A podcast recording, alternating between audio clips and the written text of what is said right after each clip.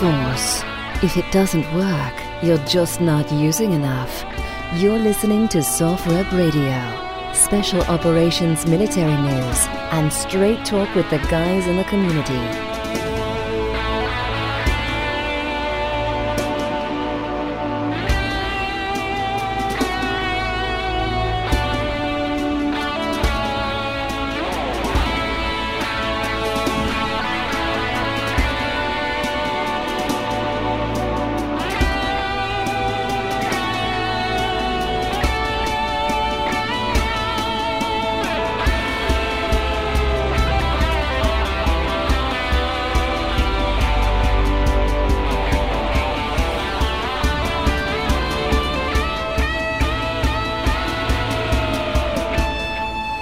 Radio on time, on target. Ian Scotto here with Alex Hollings. Before we get into anything, uh, I want to let you know about Pelican. Really excited to have them on board. Uh, they have hard sided coolers that are all made in the USA. Most competitors, including Yeti, make most of their stuff overseas. They have an actual lifetime warranty, a wide variety of sizes and colors, which actually has 10 different sizes and 11 colors. So huge huge variety to pick from there. Uh, easy pull hard latches that aren't rubber bands like the other guys.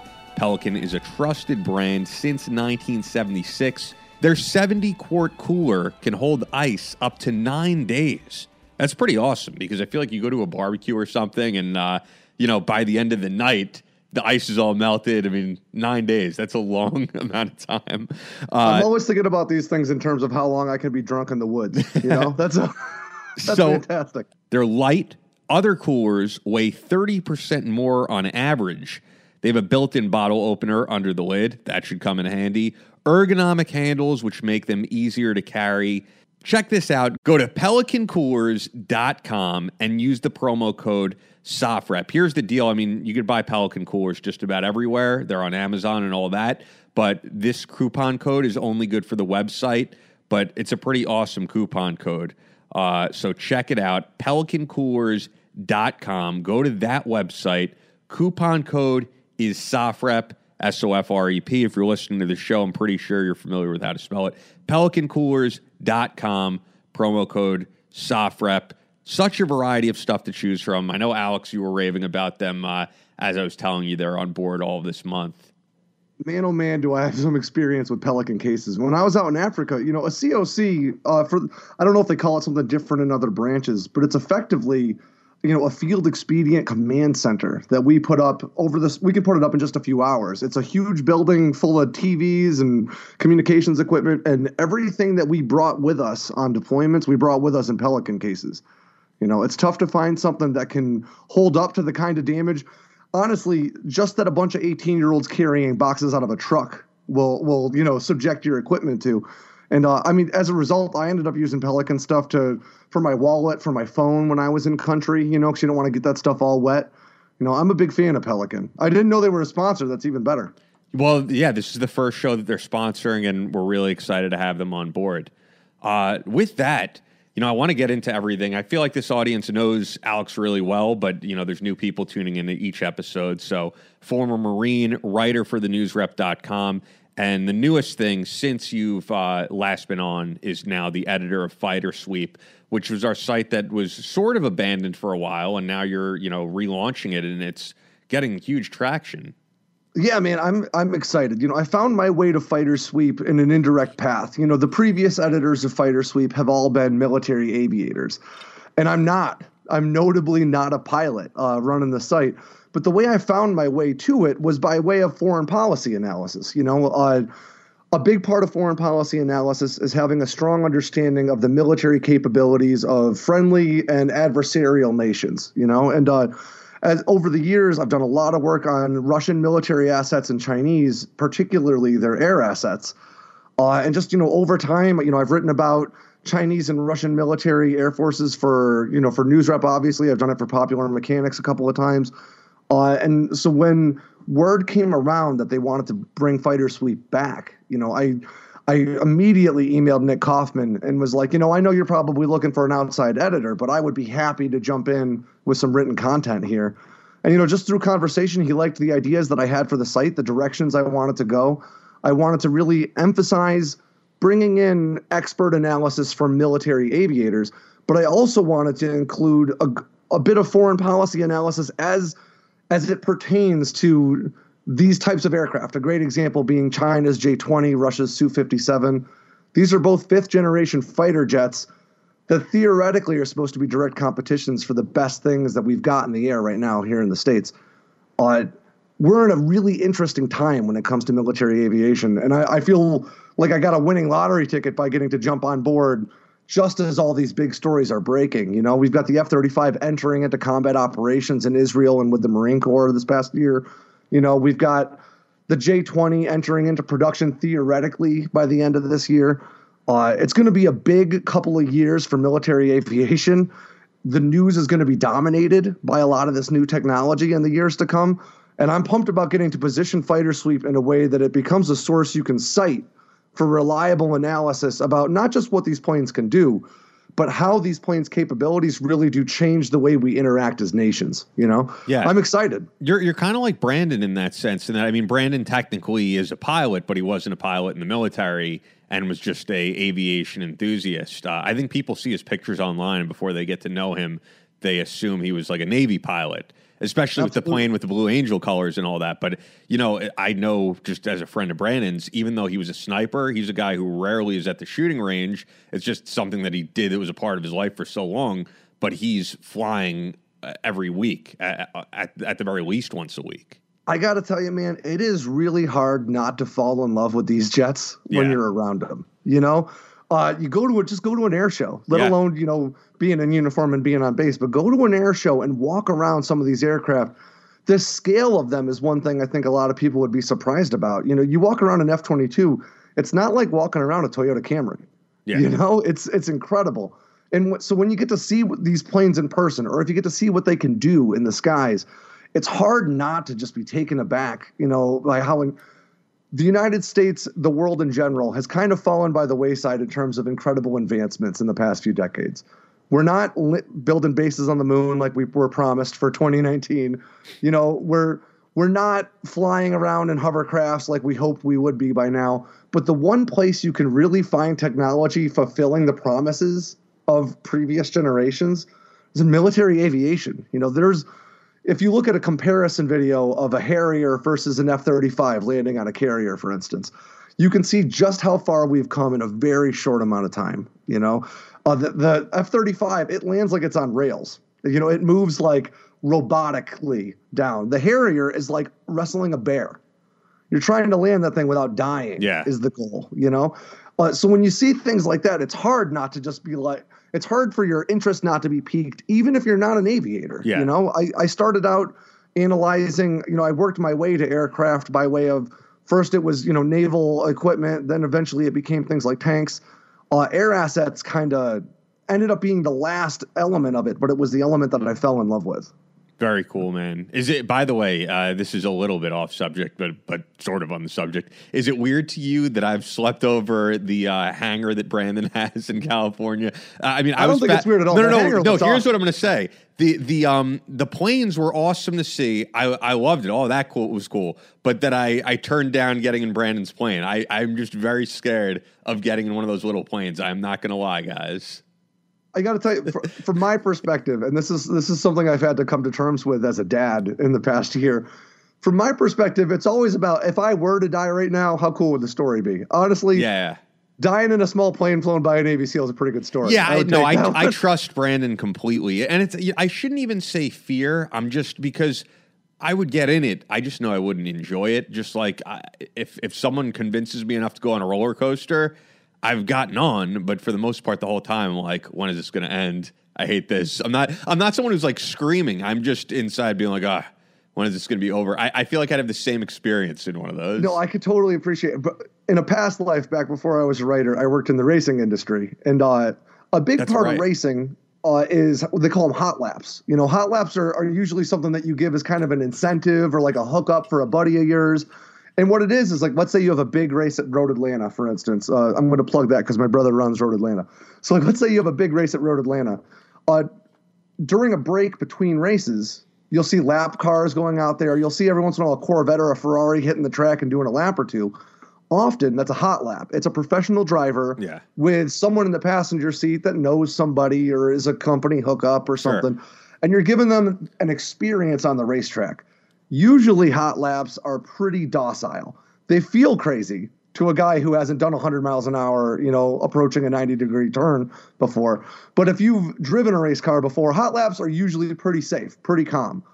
Unless you're a guy who has driven race cars and your brother or some other asshole you know is the driver for the hot lap. Those are usually the times that you feel like your life is really in jeopardy. I'm very familiar with that sense of foreboding. Like, I don't think I want to get in this car. But, but you've done it, you're saying? Oh, absolutely. I've done hot laps and I've driven hot laps and ridden in hot laps, and Lord knows just about every kind of cool car uh, on the market. But uh, every once in a while, my brother is a fantastic driver. He was a racer for a while. He became a, a racing instructor for years before he got into the the executive side of racing. Uh, but uh, something about my brother putting me in a car always makes him want to try to kill me. I've never I've never been to like a NASCAR race and I, I've always wanted to. I don't I, I'm not like a NASCAR enthusiast, but whenever I just see NASCAR on TV, I'm like, this looks like a great time. I'll be honest with you, I actually wasn't a NASCAR guy. So I worked the the racing team I worked for was an open wheel uh, Formula Dodge team, uh, which is it's like an Indy car but smaller. They're pound for pound about as fast as a Dodge Viper. Uh, so Skip Barber Racing is a whole series, or used to have a whole series uh, for these cars. It's really competitive racing, but the cost of entrance isn't quite as high as getting yourself into a million and a half dollar car. You know. Uh, so at these racetracks, you see everything from open wheel to road course to the occasional Busch North type NASCAR race. I'm not a big fan of oval track NASCAR races. It's it's boring to me. I know uh, that, It that'll piss a like lot a of people party. off. It, it looks like a party more than anything. That's all racing is, man. Uh, Yeah. When you go to, you know, for instance, I went to Petit Le Mans. I covered it for News Rep and for the Loadout Room this past year. And uh, Petit Le Mans is a, an endurance race where they have three classes of cars racing simultaneously on the same track. So you've got prototype cars that are like airplanes without wings, all the way down to GT class cars that are like the the Porsche you'd buy at the dealership, and they're all racing at the same time on crowded streets. It's intense, it's terrifying, it's exciting, but it's also like 12 hours long. So everybody who's there to watch the race is pretty much just tailgating for 12 hours straight. It's like it's like going to a rich guy Woodstock. You, it's it's pretty awesome. You can't Yeah. beat it. No, it looks like it will be a lot of fun. So uh, back with a fighter sweep, I was actually wondering why, while you were in the Marines, did you have any interest in the aviation field? Did you want to do something in that field possibly? You know, I wrote about this in an op-ed the other day about why recruiting is down. When I joined, I my story of joining the Marines is different than a lot of folks because I was older. I was 21. Uh, I had already been turned down by the Marine Corps before uh, because uh, I, an old ankle injury from football. But then in 2006, we had this big recruiting push. You know, we really needed to get more guys into the fight. Sure. So I went back to the recruiter. My wife was in the hospital at the time, and we didn't have health insurance. She was my girlfriend. Uh, we didn't have health insurance. So I went into my local recruiter, and I was like, "Hey, man, so you guys give health insurance for you know for the service member and the spouse, right?" And he was like, "Yeah, of course." And I said, "So when I sign the papers, when does the health insurance start?" And he was like, "Well, the health insurance would start when you leave for boot camp." And I was like, "Fantastic. when can I go?" Yeah. And uh, so I signed. I I got married, signed the papers, left on Sunday. I signed the papers on Wednesday, left on Sunday. So I didn't pick my job. I uh, I told him I'd take any job I could get, which anyone who's listening to this uh, podcast and has served knows what a terrible Yeah. fucking idea that is. Sure. It was uh, it was a real bad call. Uh, it worked out for me in the long run. Uh, but uh, so I ended up at a desk for like the first year that I was in the Marine Corps uh, until I was able to kind of finagle my way out by uh, volunteering for every kind of extra course I could find. And uh, but throughout, uh, you know, my first duty station was 29 Palms, and out at Camp Wilson, which Marines are familiar with, it's where Mojave Viper is located. It's where we train for deployments to Iraq. There's an airstrip out at Camp Wilson that you'd see Marine Corps Harriers landing at pretty regularly and stuff like that. You cannot be driving through Camp Wilson, which is just a desert wasteland, and watch Harriers come flying over you and land vertically without falling in love. You know, uh, my wife worked at Camp Wilson for a while. We would just hang out near the fence and watch you know the, the planes come in. Then when I when I changed duty stations, I went out to Massachusetts and the closest large base was Hanscom Air Force Base. So we spent a lot of time on Hanscom Air Force Base again, just watching aircraft come and go, talking to pilots, uh, getting a sense of what life in the Air Force is like, which at that point I really didn't know. Sure. Uh, spoilers, it's better. uh, but uh, it, I just by happenstance ended up being surrounded by aircraft throughout most of my Marine Corps career. Never got in the seat of any of them or anything like that. I just got to be awe inspired by them. You know, so now uh, working with Fighter Sweep and getting to interact with these pilots directly and really get their perspectives on things, uh, it's really been a dream come true. So you've been interviewing actual pilots since you've gotten the job? Absolutely. I've been interviewing some guys. I've been talking to some guys. I've got something actually that Brandon is helping me put together, uh, possibly here next month. That'll be really, really exciting. I'll be doing some work, hopefully, here with some aggressor squadrons.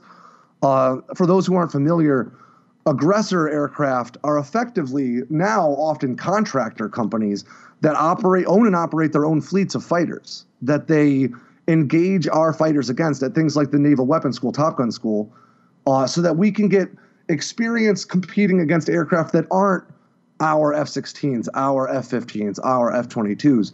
Uh, these aggressor squadrons are operating often dated platforms, but so are most of the nations we'd be flying against. Uh, you know, a guy in Hawaii actually just crashed and got hurt pretty badly. He was a mm. civilian contractor. I believe he was retired Air Force who was flying an aggressor fighter. I, it, it, eludes me not right now which what uh, what airplane he was in, uh, but it, it's becoming more and more prominent where you're seeing civilians effectively, often retired military, flying civilian-owned fighters against our fighters uh, in training.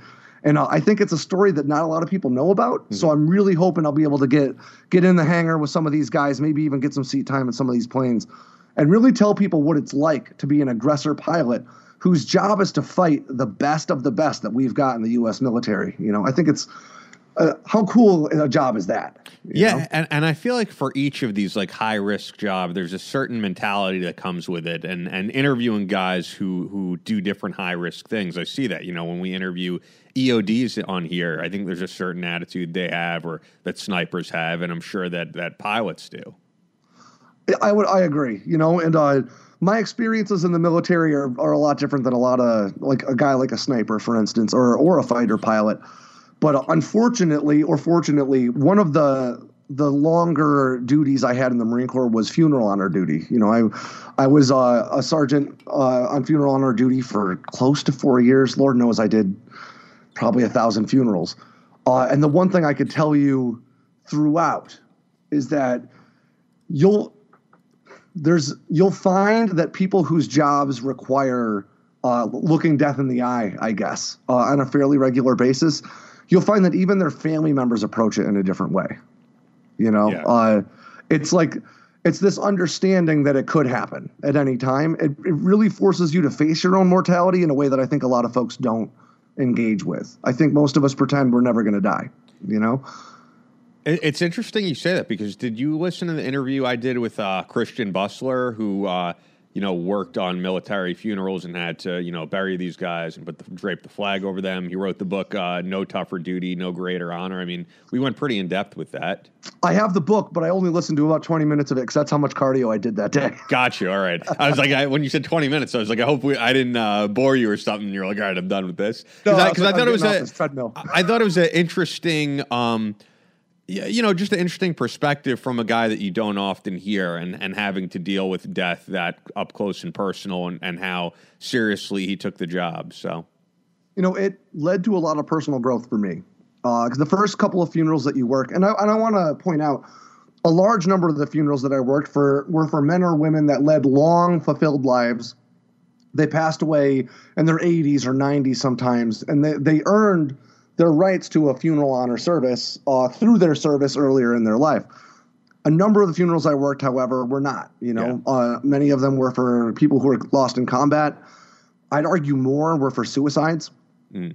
uh, and it it forces you to either you either adopt one or the other perspective in order to survive funeral duty. In my opinion, you either empathize with everyone, or you can't empathize with anyone. Uh, you know, and I, I, think I bounced back and forth between the two extremes a bit uh, over the years that I did it. But uh, the first few funerals that you work, when you start to see parallels between the departed's life and your own, when you see your wife's face in their face, or you see your own kids and their kids, it gets really, really hard to carry out your duty the way you're supposed to, you know? So you've got to kind of distance yourself from it a little bit. So I would say early on, I think that I probably insulated myself. I tried really hard not to let the people's experiences uh, affect me, even though when you're the senior Marine on a funeral duty, uh, you might maintain a relationship with the next of kin for months or years. You know, I'm friends with some of them on Facebook still um, because it's your responsibility to kind of help them get through this process. You know, some of them are better prepared than others. Uh, some of them are, are more willing to accept help than others. Uh, but through that engagement, you can't help but grow. You know, and uh, it it changed the way that I saw death. It changed the way that I saw life, mm-hmm. and it definitely changed the way that I saw service. You know, I uh, I used to always say my job is to bury heroes. You know, that's it's a that's a rough gig, but the harder job is being those heroes. Of you know, course. and it, it gives you it gives you some great perspective. It's interesting we got into this because I know that another topic that you wanted to discuss that connects with this is that you've been writing about the VA bailing on suicide prevention. This is absolutely outrageous to me. For in, in, case you haven't seen the article or any of the other headlines around the internet about it, effectively, uh, you know, the VA has suffered a changeover in leadership rapidly multiple times in the past year or two. Uh, under President Trump, there have been almost as many secretaries of Veterans Affairs as there were under Obama and W. Bush's administrations wow. combined. How, how, many have there been so far? Do you know? I, I want to say there's been five. I've got it open somewhere around here. Although, sure. to be fair, that's kind of a misleading number because one of them was a previously acting Secretary of Veterans Affairs who then was appointed uh, the official Secretary of Veterans Affairs. To be honest with you, that's neither here nor there. Yeah. Uh, that's the excuse the VA has provided for effectively freezing their suicide prevention efforts over the past almost two years, mm-hmm. which is absolutely outrageous to me. Yeah, now, I mean that should be the number one thing where we have more guys taking their own lives and losing their lives in combat. As a reminder, uh, that 20, that off-touted 22 suicides a day figure may not be entirely accurate. It might be closer to 21 and change. Yeah. But more than 20 veterans kill themselves every day. And even worse than that, veterans in our age group, you know, the 18 to 35 year old veterans, uh, they've seen a dramatic increase in suicides over the past few years. In uh, 2015 and 2016, which were the last years that we had real hard data that we can already pull from, uh, veterans aged 18 to 35 saw an increase from 40 point something out of 100,000 veteran suicides per year to 45. So that's a pretty sharp uptick considering the fact that this is something we're all cognizant of. You know, uh, in the media, on Facebook, it's hard to find something related to veterans without finding someone talking about veteran suicide. Yeah. And and but the figures are showing that we're not making any progress. So then when you find out that the VA literally did not produce a single new piece of media content throughout the year of 2018 aimed at preventing suicide, despite having more than $6 million allocated to do so when you look at the fact that the number and, and by the way, six million, when you think about it, that's a pretty small number. Now, it's important to note that that six million dollars was earmarked specifically for radio and television advertising. Got it. Directed at suicide prevention. We're not talking about their overall media Got budget. Okay. We're not talking about the VA's overall budget. We're talking about earmarked specifically for suicide prevention on television and radio. They didn't use it. They yeah. just left it on the table. You know, uh, in 2016 the VA posted 339 pieces of content on social media aimed at suicide prevention. The next year, it dropped to 47. Explain that to me. As suicide's going up, they're trying less to prevent it. And the reason that they've provided is that they've had a revolving door of leadership. You know, uh, to be fair, in 2018, the, sui- the national director of suicide prevention was gapped for three months. That role, you know, it's an important role in this fight. Uh, when you're changing secretaries of the VA repeatedly, you know, it makes it tough to have a unified vision for the organization. However, I call bullshit on any of those excuses. You've I got agree. people who've been working for the VA for years. You know, you've got people who've been in these positions for years. They know what their responsibilities are. They know what the situation is, and they literally just dropped the ball.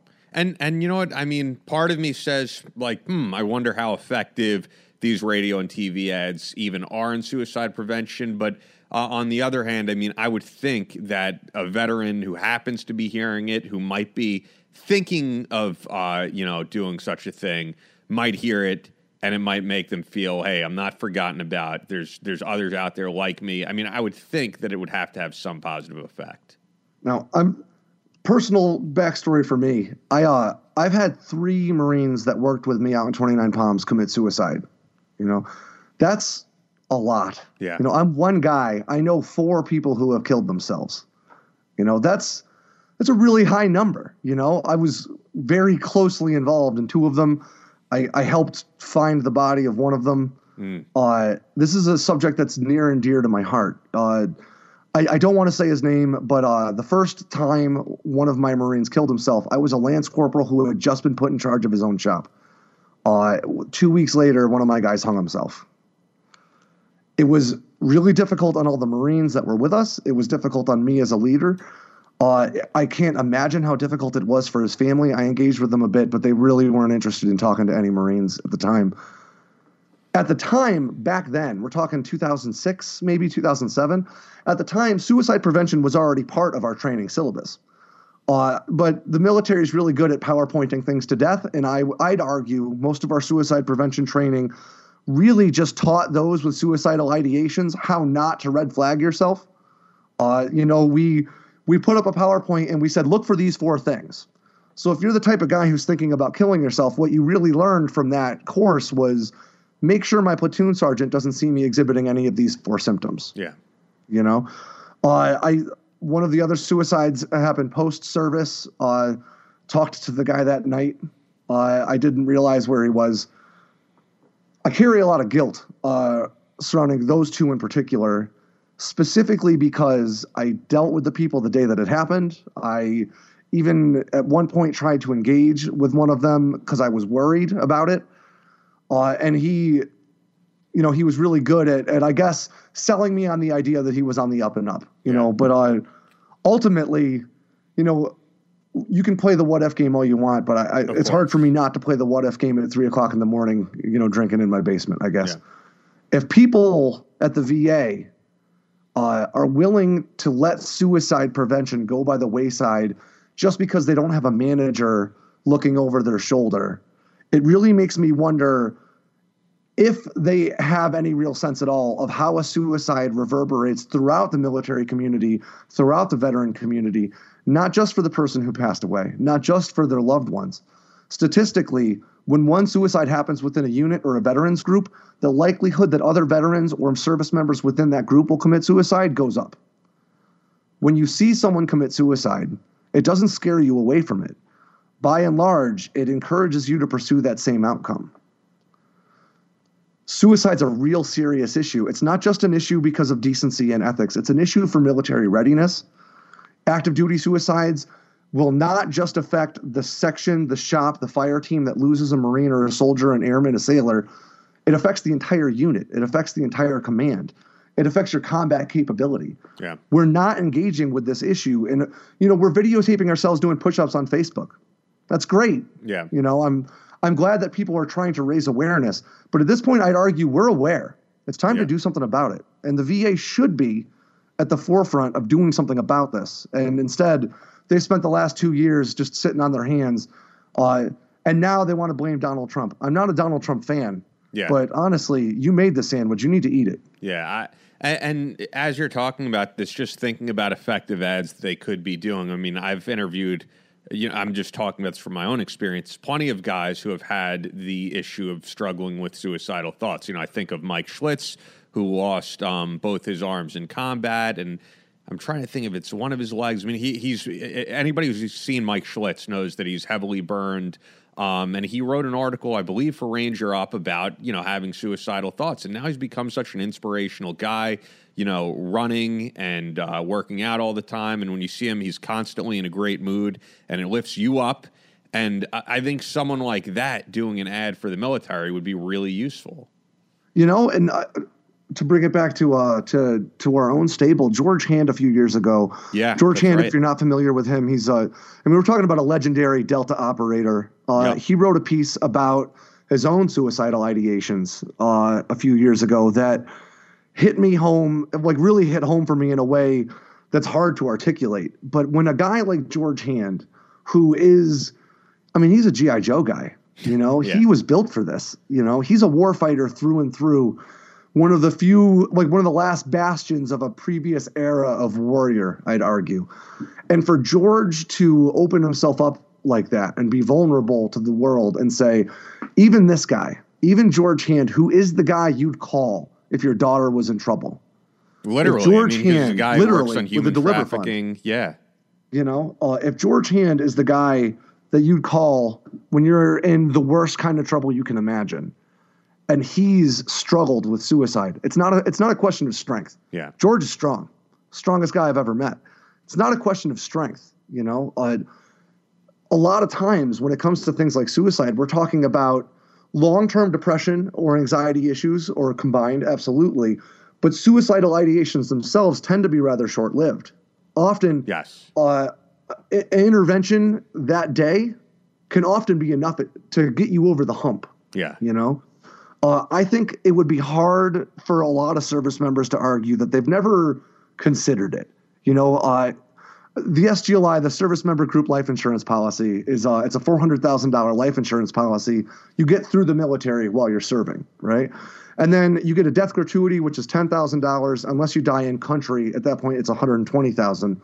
These numbers may have changed since I got out, but that's this is what they were during my time in. Your SGLI still pays out if you kill yourself.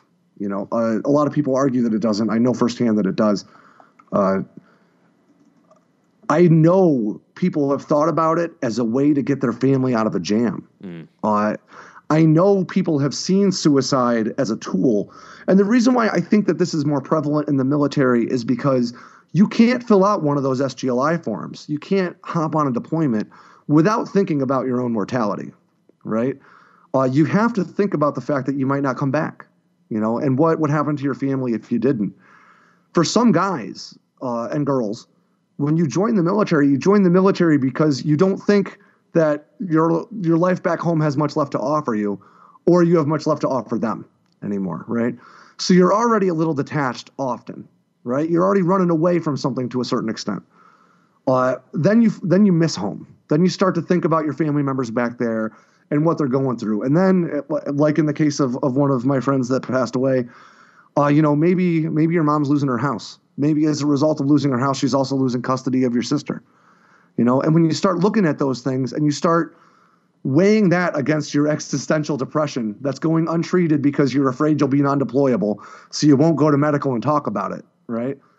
So here you are on the one hand, just miserable, and you don't really feel like there's much reason for you to go on. And on the other hand, there's a half a million dollars you could hand your mom. All you got to do is kill yourself. Mm. If you're already leaning towards killing yourself, that's a great incentive. Now, I'm not arguing that we need to do away with the SGLI paying out for suicide. I'm not arguing anything. yeah, All I'm saying is that we really need to look at suicide realistically. It's not just somebody writing breakup poetry because they're upset about losing their friend in combat. Suicide is just as prevalent among people who didn't deploy as it is among veterans who did. yeah, It's not just about PTSD.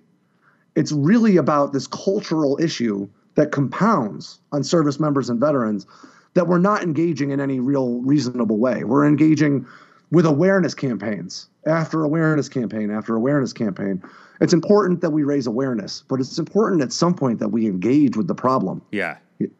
Well, well You know, said. and- I mean, if you listen back to the um, interview that we did with Karl Monger, who who runs Gallant Few, I think we need more people like that. I mean, uh, there's you know I know that there's all these different veterans charities out there, but I think Karl's is is different in that. He, this really means something to him. The fact that he gives out his personal number and says, Yeah. like, if you're having those thoughts and you need someone to talk to, call me. And and so I know he takes those issues really seriously. And I think we need more people out there like that because you need so some of these guys just need someone to talk to, and, and know, that might just- that might prevent this. that's becoming more and more prevalent in veteran circles, and I love it. You know, uh, uh, shout out to Weston Scott. Uh, he works for We Are the Mighty. He's a great guy. I've known Weston Scott way back when I was on active duty. I ran this, you know, this dumb uh, blog website that uh, got a little bit of traction, and uh, I interviewed Weston at the time. He was a former Marine. He was an arty guy. Uh, who went on to be a tactical advisor on movies. He was he had a show on G4 for a while. We still talk here and there, you know. And not long ago, I was up late working. One o'clock in the morning is not weird for me to still be writing, you know. Yeah. And uh, I got a message from Weston on Facebook, and he was like, "Hey, man, you all right?" And I was like, "Yeah, what's up? You know what would what prompted this? You know?" And he Yeah. was like, "Every once in a while, when I see other Marines still up at 1 a.m. on a Tuesday, you know, Yeah. I just shoot them a message to make sure they're not drinking alone in their basement." For you, you're probably just like writing, right? I mean, Oh yeah, I was just at work, but uh, our you know, job it's just it's so funny how it is no uh it's just get Oh shit done whenever you can get shit done because it's it's funny man i like a totally different subject but i do have friends who um you know if it's a saturday or sunday they're like why you know why are you working and it's you know maybe i want to do something on a monday or something it's you know it's kind of cool you do get to make your own schedule but anyway just i assume Make- for you if you're your own schedule is a double-edged sword because I don't think I've had a whole day off in three years. Oh, I, do, I don't. I, I don't know. At least for me, I do. I'm, I'm lucky for that, but I, I do you know, all the I'm- time. But uh, you As know, I writer, just I'm assume lucky you're writing though, if man, you're. I get the opportunity to put my work up on Yeah. NewsRep and fighter sweep, and you know, and Scott over at the loadout room occasionally lets me, you know, jump in over there. I'm I'm lucky as a writer that I get to spread my work out to so many people. But if if you give me a chance to set my own schedule, it just means I'm going to work 12 hours a day, seven days a week. Yeah, I- you I- you personally give yourself more work though. I mean, you put out you put out a book, but independently, and and I don't I don't know to be honest how well the book is done because for the most part, if you independently publish a book, it's more of a labor of love. You're not you know most people independently publish a book, they're not getting a million dollar advance or anything. You know, it's just you I'll- wanted to put a book out. my book did fantastically well for like a week. And then yeah, I everybody think that's how it always is, though, right? I That's mean, how it always is. I, yeah. I, I am I'm over the moon with it with how successful it was because I really expected very little, and instead I think I peaked at like number eight in my cool. category on Amazon for a few days, Yeah, uh, which was fantastic. You know, uh, especially because it's a it was a, a the book is called The Perception Wars. It's about how foreign influence campaigns can affect us here in the states and how our foreign influence campaigns can affect others. It's another subject that's near and dear to my Yeah. heart because I think it speaks directly to how we live nowadays, you know?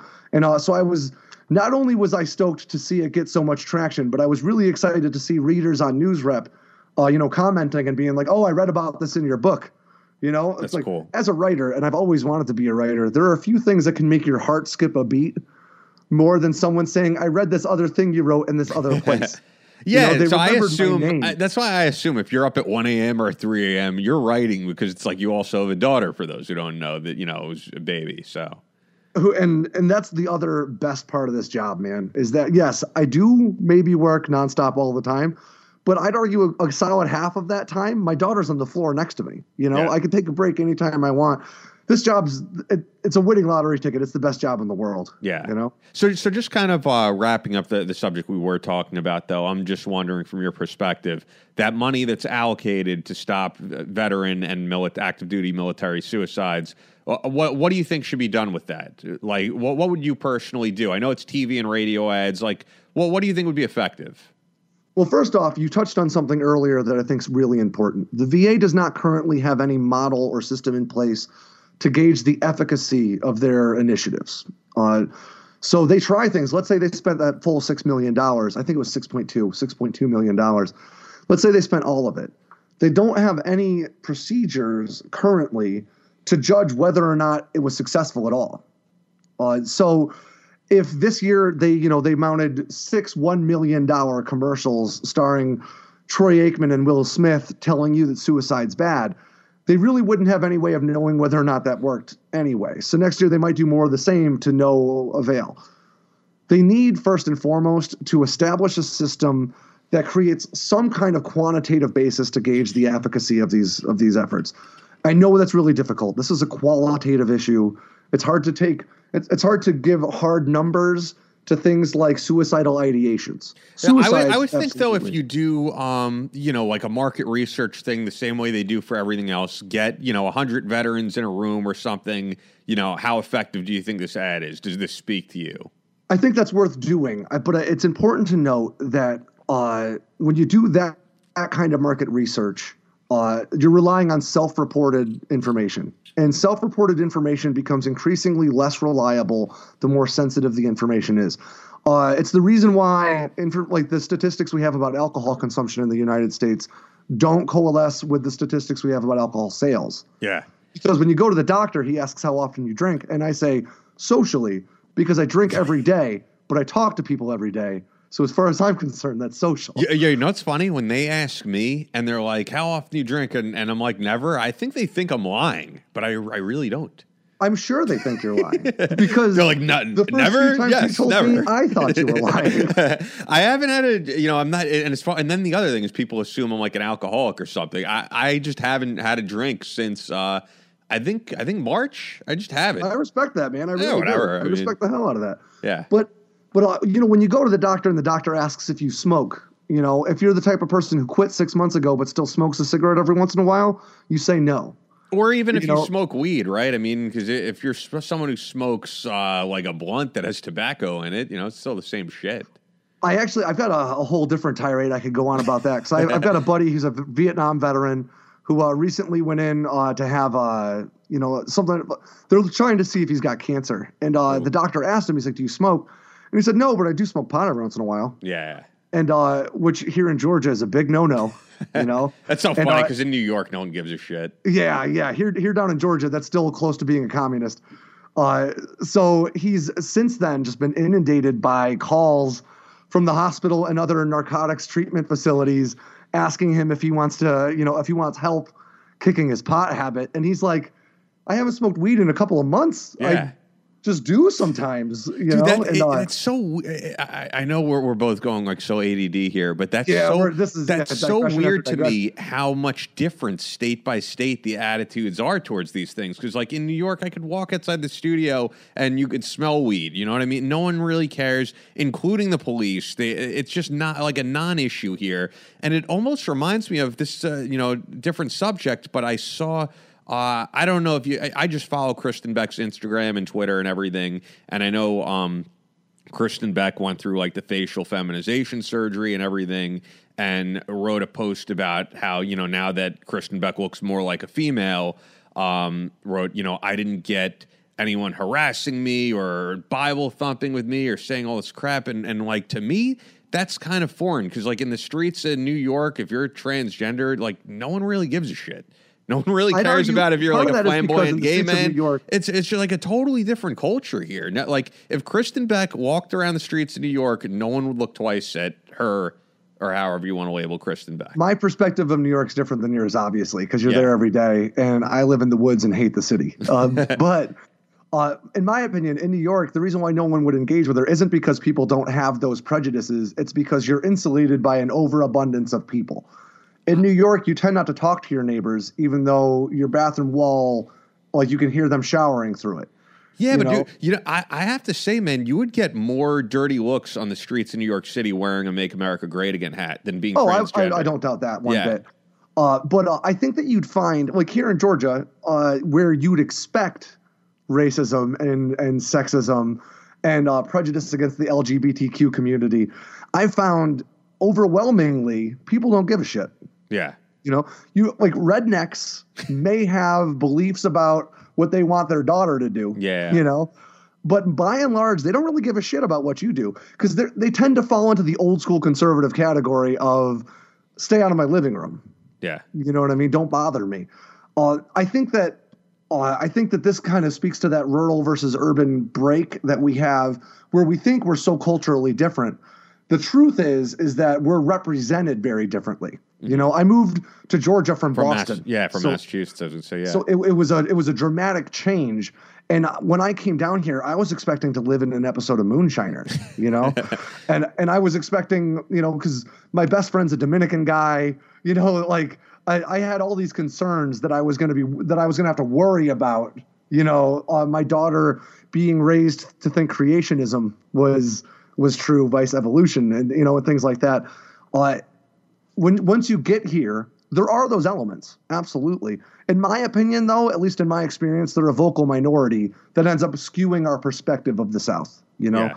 there are lots of very bright, very educated, intellectual folks with a Southern drawl. Oh yeah, for sure. I agree. When know? like when I went to South Dakota, I, I didn't feel an- anybody was all that different. The biggest difference is just people being way more polite, way more um uh way more trusting. I mean, it was the first time in my life that I got gas and was told I couldn't pay in advance. They were like, "Oh, just pay after." Like Yeah, with cash, it was yeah, it's But- a totally different. But. I think it's important to note that because of that, because you'll find much more of that positive element than you'd expect in places that you think would be, you know, uh, very prejudiced. I think that you would find more prejudice in a place where you don't expect it. It's just better hidden, you Yeah. know. And I think hidden prejudice, in my opinion, is the much more dangerous kind.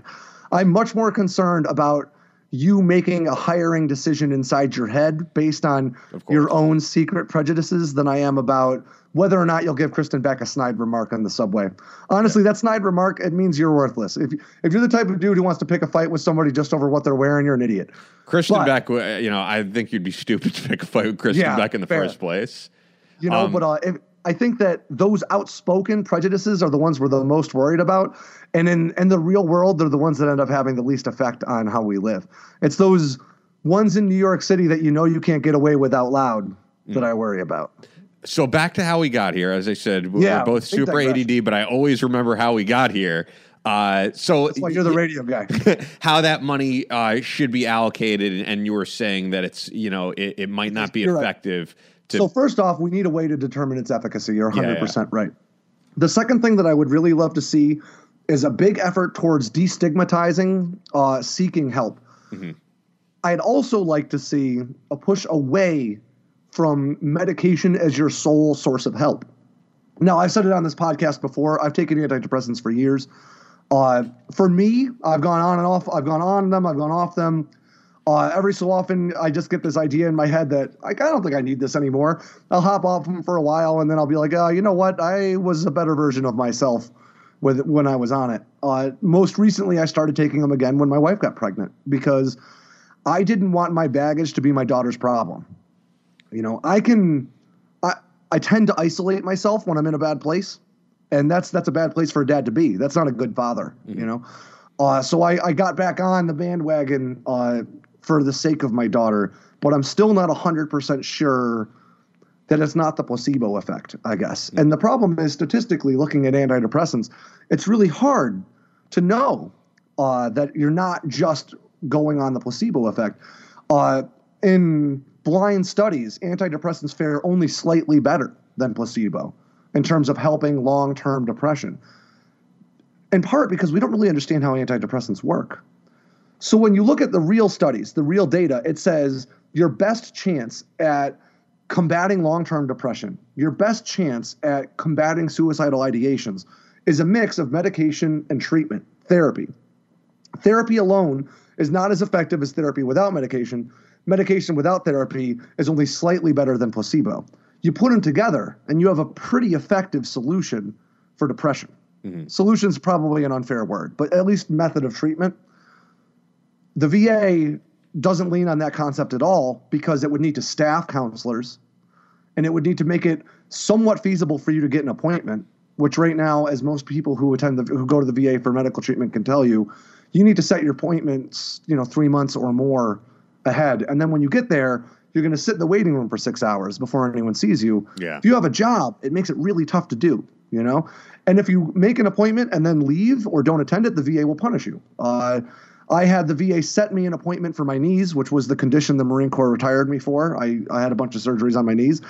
Uh, when I wasn't able to make the appointment because they set the appointment with a past tense date with a clerical error, they sent me another letter saying that they have they've decided that my knees must have resolved themselves because I didn't seek treatment. So they took away my disability. Uh, and then I needed to either file an appeal, which takes on average two to three years, Wow. or start an entirely new claim, which takes on average two or three years to get my disability payments for my knees back. So the VA first makes it too difficult for you to seek treatment and then punishes you if you don't take it when they demand you take it. It makes most veterans not very apt to go seek treatment with the VA. Yeah. You know, if It's you can avoid it. completely fucked up model. You know, so let's say you do go. Let's say you make your appointment for three months because you're really, really upset right now. Let's say today I'm on the edge. You know, today I'm standing at the edge of, of my apartment building and I go, no, you know what? I'm going to get help. I call the VA and I make an appointment so that I can go speak to a counselor. They set the appointment for three months in the future. Let's just say I make it to then. And then in the case of one guy this past year, they canceled that appointment and then a series of other ones until he lit himself on fire in the VA parking lot to commit suicide. I remember But that let- story. But let's just say they give me that three month appointment, right? So now I've waited three months since I was at what I felt like was my lowest point. That day, they will prescribe me an antidepressant and send me on my way. Assuming, now, an important part that you need to consider with depression is that it tends to make you inactive. People who are really clinically depressed don't have a whole lot of initiative, you know? Uh, so they give you this prescription and you need to go fill it, right? For a person who's suffering really, really hard, bad clinical depression, going and hanging out at CVS for an hour waiting for your meds can be a real challenge. But let's say you do that. You take your first pill that day, and it's going to be a minimum of four to six weeks before that medication has any actual effect on you. Uh, assuming it has any effect on you at all, assuming you're part of those people who score slightly better than placebo taking that medication. During that four to six week span, because it's such a gradual change, it's really difficult for you to assess if the medication is helping or if I'm just getting over it. Yeah. Maybe I was just in a real bad spot Yeah. you know, and I'm bouncing back. So five weeks in, you're like, I don't think I really need this shit. And you stop taking it. If you stop taking antidepressants cold turkey, that can throw you in a spiral. Mm. Let's say, let's say though, you haven't been taking it for that long, you cycle off properly, you just stop taking it. Three months later, you find yourself in that same bad place and you don't know what to do. You call the same phone number, you start the same song and dance over again. You never get any better. Yeah. Eventually, one of those cycles could be the one where you reach a point that's low enough where you're like, this has happened to me so many times. I'm never bouncing back from this. I'm just done. You know, suicide is not. I think people mistake suicide for a big dramatic act. I think more often than not, suicide is seen as an act of mercy uh, in your head. You're you you can't do it anymore, is what you think. It hurts, you know. Uh, so suicide, even though it's a physical act, feels easier than hurting more, you know. Uh, so what we need, the VA needs to do, because the VA should be at the forefront of this, is we need to get rid of the stigma associated with seeking treatment, but we also need to provide actual treatment. You know, uh, until our solution isn't just throwing you a bottle of pills and telling you we'll see you in six months, we're not actually going to see any change, in my opinion, in the veteran suicide rate. You know, Yeah. we've been we've been throwing pills at vets for years, you know, and it hasn't done anything since. If anything, all we've really done is managed to get a whole bunch of people addicted to opioids, Yep. which will then make you even more prone to suicide. It's interesting you mentioned that because next week coming on the podcast, I'm really excited to have Peter Guidry. Um, there's this documentary I've talked about on the podcast on Netflix called The Leaf of Faith about kratom, which I don't know if you're familiar with. Um, I'm not. Yeah, so it's it's a natural substance that a lot of people are taking, and they're saying it helps. Um, it helps get people off opioids. And Peter Guidry was in the documentary. He's a veteran who runs a veterans group um, out of Vegas. They do all sorts of cool stuff with. Um, they're they're very like active with doing athletic type of stuff. But he's a huge advocate of kratom, and he says that kratom has helped him from aggressively acting out due to post traumatic stress and, and that type of thing. His wife is a veteran as well. So it was just one of those things where, as I said to Jack, like whenever I'm do, doing something else in my life, uh, something will come across my mind sometimes of like, how could I use this on the podcast? And right when I was watching that documentary, having nothing to do with the podcast, when I saw Peter Guidry, it's like, I got to get this guy on. So I'm really excited. I have him coming on next week um, because we've had guys on the podcast, like a New York Times writer who, who talked about a study that ecstasy is helping post traumatic stress. is crazy Yeah, MDMA sounds. has proven to, to be pretty successful. Yeah. And this is, I'm a square. You know, I uh like I was probably the most anti-weed guy you probably could ever meet. Late into my 20s, it wasn't until my mother-in-law was diagnosed with cancer that, and she started smoking weed to eat, that I was like, I guess this this didn't. You're not a crackhead. You Yeah. know what I mean? You're just a, a lady smoking weed. Uh, I think it's how now, you use it. I, I, think it's you know there there is that stereotype of like the lazy guy who sits at his house and does absolutely nothing all day, and then there's the people who are super motivated and and they happen to smoke. It seems weed, to me, you know? man, so it really does. Yeah, I mean, you know? it just you can't you can't put every everyone in a box. I think. I mean, personally, I don't think I'd be able to function that well on it. Uh, other people, they seem to do fine. So it's to me, I've I have officially retired my judgy pants. You know what I mean? Like yeah. whatever it is. Like I drink too much. I'll readily admit that I drink too much. You know, whatever it is that you do that gets you through your day, if you're fulfilling your family obligations, if you're being a good parent, if you got kids, if you're doing your job, you're getting through your life. I don't I don't care what kind of porn you watch. I don't care if you smoke a bowl on your couch. It's not my business. Yeah. You know? As long as it's not, you know, I I, I don't think you could truly be like a functioning heroin addict, you know, and some people would say that you can. I, uh, yeah. I mean, there know, are. There's guys on Wall Street. Say. Yeah, there's guys on Wall Street who we know are like, you know, millionaires sniffing coke every day. But is that a healthy way to live your life? Ah, uh, now see, that's where you're going to get me because, yeah, I agree. I don't think anybody should be a heroin addict, but honestly, I don't give a shit if you're living your life in a healthy way. That's, yeah. I honest.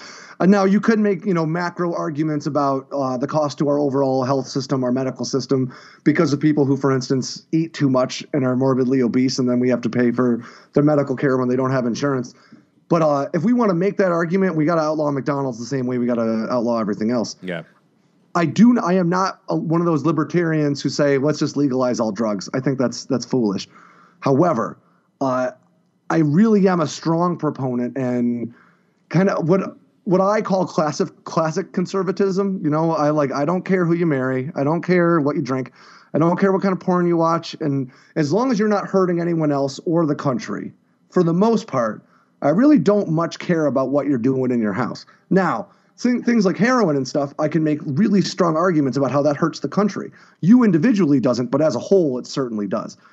Uh, and and that's the reason. That's that tightrope walk of freedom, right? That we always have to make. We're always balancing between fascism on one side and anarchy on the other, right? We've always got to find this balance. And a problem we have in politics is this belief that one argument can just be universally correct while the other one is universally wrong. Yeah.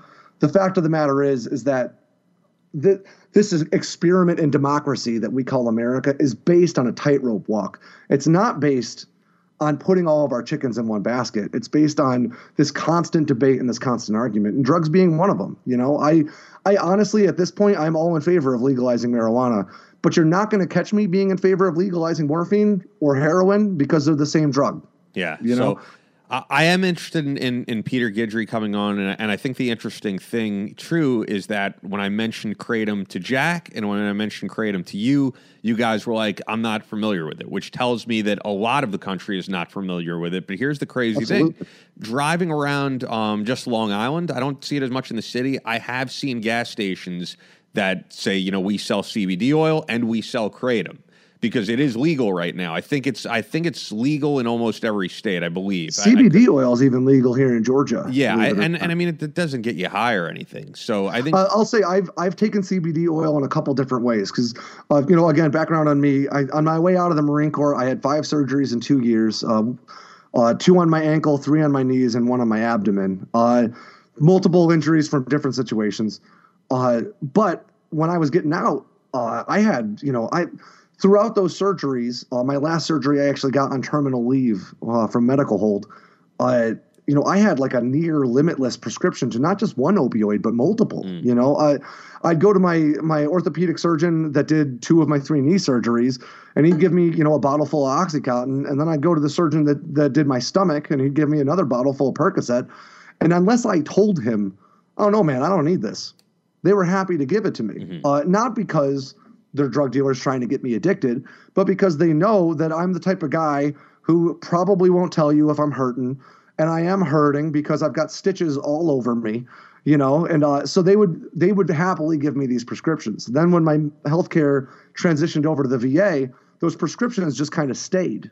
You know, uh, I was able to I could go in and be like, hey man, you know, I've got metal bolts and screws and pins and wire, and every joint below my waist I'm hurting right now. Yeah. I slipped three discs in my back. I'm hurting right now. Can you give me something? And they were always happy to do so. I'm sure it's tougher now to get them than it was uh, when I got out back in uh, 2009 ish. Uh, no, not 2012. Uh, but uh, I'm sure it's gotten tougher. but it would have been very easy for me, I'd argue, to fall into opioid addiction during that period of time, because I saw I saw the the telltale signs of it already. I I started out taking the pills when my parts hurt, right? Like something hurts, I took a pill. Then I started taking it to make sure things didn't start hurting, right? So, you know, I've got a whole bunch of, you know, healing surgery wounds. I get up in the morning, I pop a pill right away, even though the one from last night that I took before bed hasn't totally worn off, because otherwise I know by 10 a.m. it's going to hurt real bad, right? So you take it preemptively, no big deal, right? Then you start taking them preemptively without being sure it's going to hurt by 10 a.m., you know? Yeah. And before you know it, you're just taking them. Yep. You know, it's just a part of your day. You know, my daily regimen for a long time was get up in the morning, pop a couple pills, take my vitamin, you know, pound a protein shake, go to physical therapy, come back home, pop another couple of pills, you know, like Yeah. go about my day. Uh, and it came to the point where I sat down with my wife and I said, I don't think I should keep taking these pills. You know, uh, addiction runs in my family. My father struggled with alcohol dependency his whole life, uh, along with a litany of other drugs when he was younger. Uh, I was like, I, I've got enough vice in my life without uh, adding to it. Uh, you know, unfortunately, I had a really strong support system. You know, my wife, we've been married, we've been together now for 14 years, which is crazy for a guy who's 33. You know, uh, I've got you know my mom and my big brother to rely on when times get tough. A lot of guys don't have that support structure. I was able to walk away from these pills before they became a problem for me because I saw the writing on the wall. If I were by myself, I don't think I would have seen it. Yeah. You know, you don't become addicted to opioids because you're a drug addict. A lot of times, you become addicted to opioids because you're addicted to being able to walk. Yeah. Yeah. You know, uh, and then when you try to get off of them, you can't really get off of them. No doctor's going to give them to you anymore. You turn to harder drugs, leads to depression. You end up killing yourself two years down the road, and it started with pain management. Yeah. You know, it's So, so I'm wondering then when we because I, I mentioned the CBD oil thing. Has it had any? Has it helped you at all? that's tough, man, because I've only tried it a couple of times and I'm like, you know, like I said, I'm a square. You know what I mean? So I think I was probably paranoid. You know, like, Yeah. what's this going to do to me? I don't think it will does anything. I, here's the thing. Ne- next to this office, I, re- I remember actually the last time you were here. I, I'm a big fan of acai bowls, and I remember you being like, "What the fuck is an acai bowl?" but Yeah. but like they're they're kind of big here. I mean, for those who don't know, it's um like different fruits and uh, granola and shit. For, uh, for those who aren't sure, he's in New York City. Yeah, yeah. Lots of weird shit is big there. I, I feel like, I feel like it's that live in big other rest of the- places, dude. Because I've been in Florida, but um uh, recently, and, and you see, I, I think it's Wait, it's so is Florida your argument for normal? Yeah, Well, yeah, that's that's, that's a good point. But anyway, so Juice Generation, which is right next here, which I love, they sell an acai bowl that has CBD oil, and I, I tried it just because I was like, why not? And I don't think I felt anything at all. But I know, the also don't have. I don't. Know, I'm not in pain, so you know, I, I don't know if that's why. The one thing I'll say, I'm not entirely sure. I've gotten so uh, so there isn't any cartilage in either of my knees, right? So it just feels like peanut butter with gravel in it all the time. I'm just used to that, Yeah. right? So I can't tell you for sure. Uh, you know, I, I it was somebody's vape pen with CBD oil in it that I tried. I can't tell you for sure that it helped with pain. I honestly do think it helped with social anxiety, uh, which you might not realize because I talk so much. I'm incredibly uncomfortable in social situations. Oh, yeah, I'm I do not way. like crowds. Yeah, same here. Uh, I hate bars, for instance. yeah, same here. Uh, but uh, th- when I tried it, I, I felt as though I was a little bit more comfortable because it was a social situation. I felt a little more comfortable after. I didn't feel high, but I felt a little bit less panicky. yeah, I don't think I, you're I- supposed to get high off of it. So I have heard people heard of people using CBD for things like anxiety and depression. My my experience with it, I suppose, is uh, I, I wouldn't call it evidence. You know what I mean? Because it's just my own one time experience, and who Yeah, knows. and- But, and uh, also you're- to support that. Yeah, you're a guy who's big on um, you know, talking about supplements and all that. And and from my experience, I think you'll agree there's very few supplements where you could like guarantee be like, this is having a huge effect on me. Like there's stuff that that I take and I'm like, it, uh, you know, maybe a factor, may not. The only actually the only supplement for me, and, and it would be a whole different subject that I've ever taken that I am like, and I could point to, to physical reasons and all that, that I 100% stand by, and I'm like, this has a absolute impact on me, is ZMA, which I don't know if you're familiar with, which is just zinc, magnesium, aspartate. I think ZMA is amazing. But like every other supplement I've taken from like multivitamins to the only way I've ever been able to see if they had any impact on me is from doing blood work and seeing like my my vitamin D levels rise. But but personally, I'm not able to be like, wow, this had a huge impact on me. Well, supplements are there's a similar supplements face a similar problem that antidepressants do, in that the change is so gradual, it's very difficult to attribute it to any one variable, right? So let's say you change your protein supplement that you take. Now, I I don't the word supplement is the correct it's the correct word because you're supplementing your diet, but people tend to think of supplements as either herbal remedies or advanced science, some kind of legal steroid. Uh, all real legitimate supplements are neither. Uh, they're backed by science and they are not a steroid of any sort, right?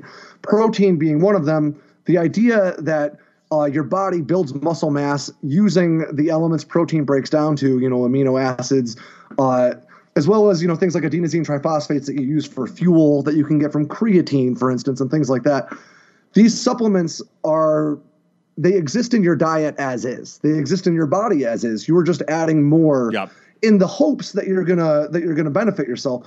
It's not a guarantee. For instance, your body. The rule of thumb is your body's only going to metabolize like let's say 40 grams of protein in a sitting. That's the rule of thumb. We call it that because it's 100% not true for you. I can almost guarantee it, nor is it for me or the next person. The truth is, your body's going to metabolize protein at a different rate than mine is. Oh, There's yeah. a million variables at play to that that dictate that. My wife's body's going to metabolize protein slightly differently than I do at a different rate. She may get more out of a protein shake than I do if we drink the same protein shake. The rest of it's going to get passed through as waste. You're going to shit it out, right? So it's really difficult when you're taking a suite of, let's say, six supplements and you're eating different kinds of foods than I am. As we just discussed, you're eating shit that I don't even know what it is. you're going to juice bars and your meals are liquids. I, on the other hand, I go to the grocery store and I buy a piece of meat and a vegetable and I put it on a plate. that's me for most of the most part. To be honest, I mean, well, I know, I'm just not- giving you a hard I'm time. not. I'm not someone on a liquid diet. For those wondering, actually, for me, a big reason that I'm into all that is just um, getting enough amount of vegetables in. For example, I like to have like a green drink, but but it's not a cleansing thing. It's just about like I'm getting kale and and uh, yeah, you know, you're being spinach and all this consciously involved in what you put in Oh your yeah, body. Yeah. absolutely, yeah. But because of that, you and I, like, let's say you and I were on the exact sa- same suite of supplements, we were on the exact same workout regimen. Nonetheless, we would have very different diets. We would have Yep. very different sleep schedules. Yep. We would have very different stressors in our lives. All of these things compound to produce a different result. We're biologically different from the get go. I don't think that you'd argue that you and I have a different build to start Sure. with, right? Of course. Some people are more prone to adding muscle mass than others. Other people are more prone to staying lean than Um, others. yeah, I'm in camp number two. Absolutely. I started in camp number two, and now I'm just trying to stave off the diabetes. but uh, you know, when you you take all of these variables, and so many of them are immeasurable, like you're saying, without blood work, without Yeah. someone paying close observational attention to how you spend your time. So many of these variables are non-quantifiable. Yeah. uh, they're just they're just mysteries out there in the ether. So when I go on your Body Space account, I don't know if you've got one. That used to be a thing I on bodybuilding.com. I use uh, MyFitnessPal, which I love. Yeah, I use MyFitnessPal for my Yeah. running. Uh, so when you go on that account and you see this guy who is yoked, you know, and you're like, I, I want to get on that guy's program. What's he doing? And you look at his suite of supplements, you assume those are what led to his physique. Yeah, and he's not on the four hours a day that he's spending, not the steroids he didn't include. Exactly. Exactly. You know, I, I know a guy who's a fitness model who did some modeling for I, should, I don't know if I should say for Hydroxycut uh, years ago, and I asked him about it at the time. I was like, "Do you have a problem with the fact that they're using your body to pretend Hydroxycut can do that?" And he was like, "No, because if you think you can look like this without steroids, you're an idiot." Wait, dude, you've seen uh, Bigger, Faster, Stronger, right? Oh, I love that documentary. But that's the exact same thing in that documentary. He Yeah, asked that, yeah. and I think that guy lost his uh, contract because of saying that. I don't doubt it. That's why I that's why I was reluctant to mention my, Yeah. my book. too. Sure. Uh, but uh, although bigger, stronger, faster did point out a lot of important misconceptions that we do have about steroids So- and the so- dangers associated with them. It's funny that we're mentioning this because going full circle here, the guy who did um, Bigger, Faster, Stronger, Mark Bell is the same guy who did A Leaf of Faith, the Kratom documentary. Oh, really? Yeah. So it's his documentary. Oh. It's yeah, I think that's his fourth or fifth. I've seen all of his documentaries. Um, so I'm that's what made me want to get Peter Guidry on. And and back to what I was saying, like I've been seeing more and more gas stations selling kratom. And then when I went to Florida earlier this month, you see these things called kava bars, which is kratom in like a tea, and you go to a bar and drink it, and they are all over the fucking place in South Florida. You cannot get away from it. Uh, kava bars, spelled K A V A. I think it's with a K or C. Um, and they are everywhere. It is like the now, big thing. So consider this is an important thing for me to point out here, as as while we're talking about supplements. Yeah, there is no FDA oversight on things like this. Right? Well, well, here's the thing. So he talks about it in the documentary. There's politicians who want to, you know, who basically want to ban it and get the FDA involved. But I think right now it is under that supplement. But the the weird thing about kratom is it is not sold in like a vitamin shop. It, it's sold where like people buy vape and that type of See, stuff. now that's my and concern gas stations because that you, and that's the concern of some people in the documentary. So you got to see it. So my point though is, um, South Florida is like the rehab capital of the world.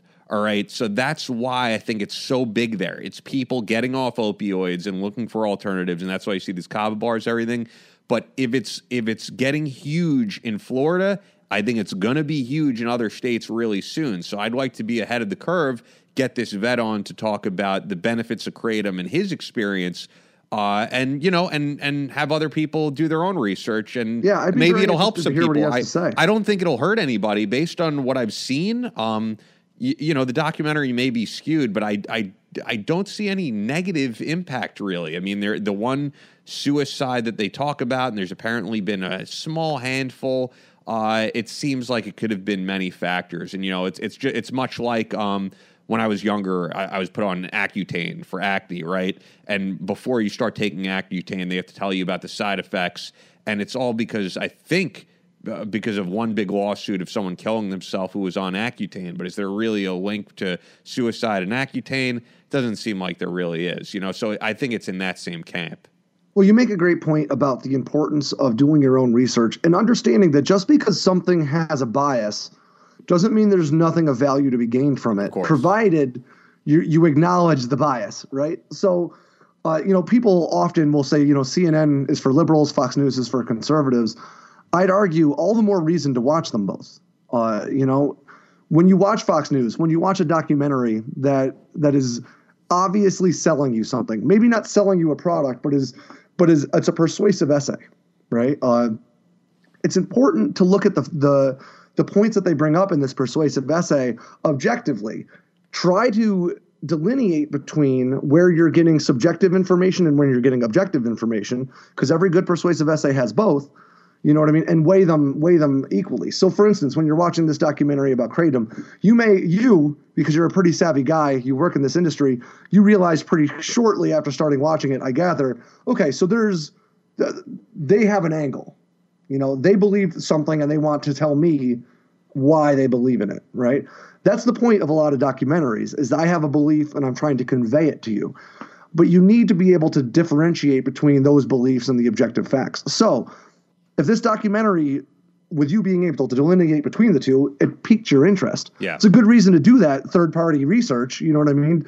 Do a little bit of reading into it. It may well be the right thing for you it might not be the right thing for everybody. It may be the right thing for everybody, but don't trust a single source about anything, right?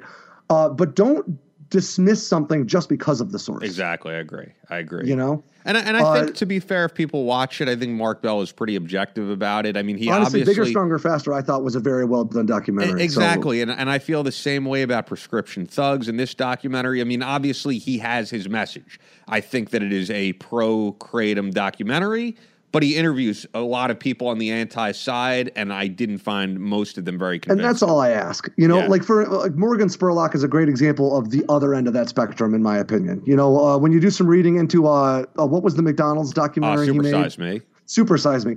Riddled with errors, utter bullshit. It is a factually inaccurate documentary, and just about every which way you can come by. But it was a very marketable documentary. Morgan Spurlock wasn't trying to convince you of his perspective he was trying to sell you a movie. Mm-hmm. You know, he and he has since done it with television shows and further documentaries and so on. And so I don't trust a single thing that guy says. You know, mm-hmm. he may well have some important points, but because at this point he has proven himself to be an unreliable source to me, he gets filed in with Michael Moore. Yeah. You know, uh, I know for a fact that what you're going to tell me is colored with bullshit, so I'm not going to try. You know, yeah. I don't expect you to come at me with no bias whatsoever. Even in objective journalism, there are inherent biases that we work hard to try to get rid of.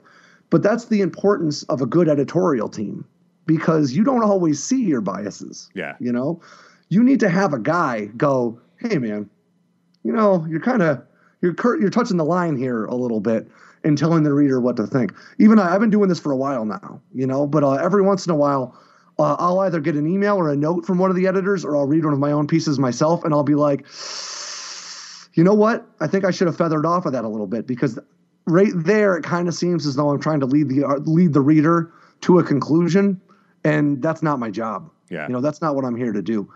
Uh, I think every journalist who's worth a damn uh, is worried about that. I think more and more there are fewer and fewer journalists that are worth a damn. Yeah. You know.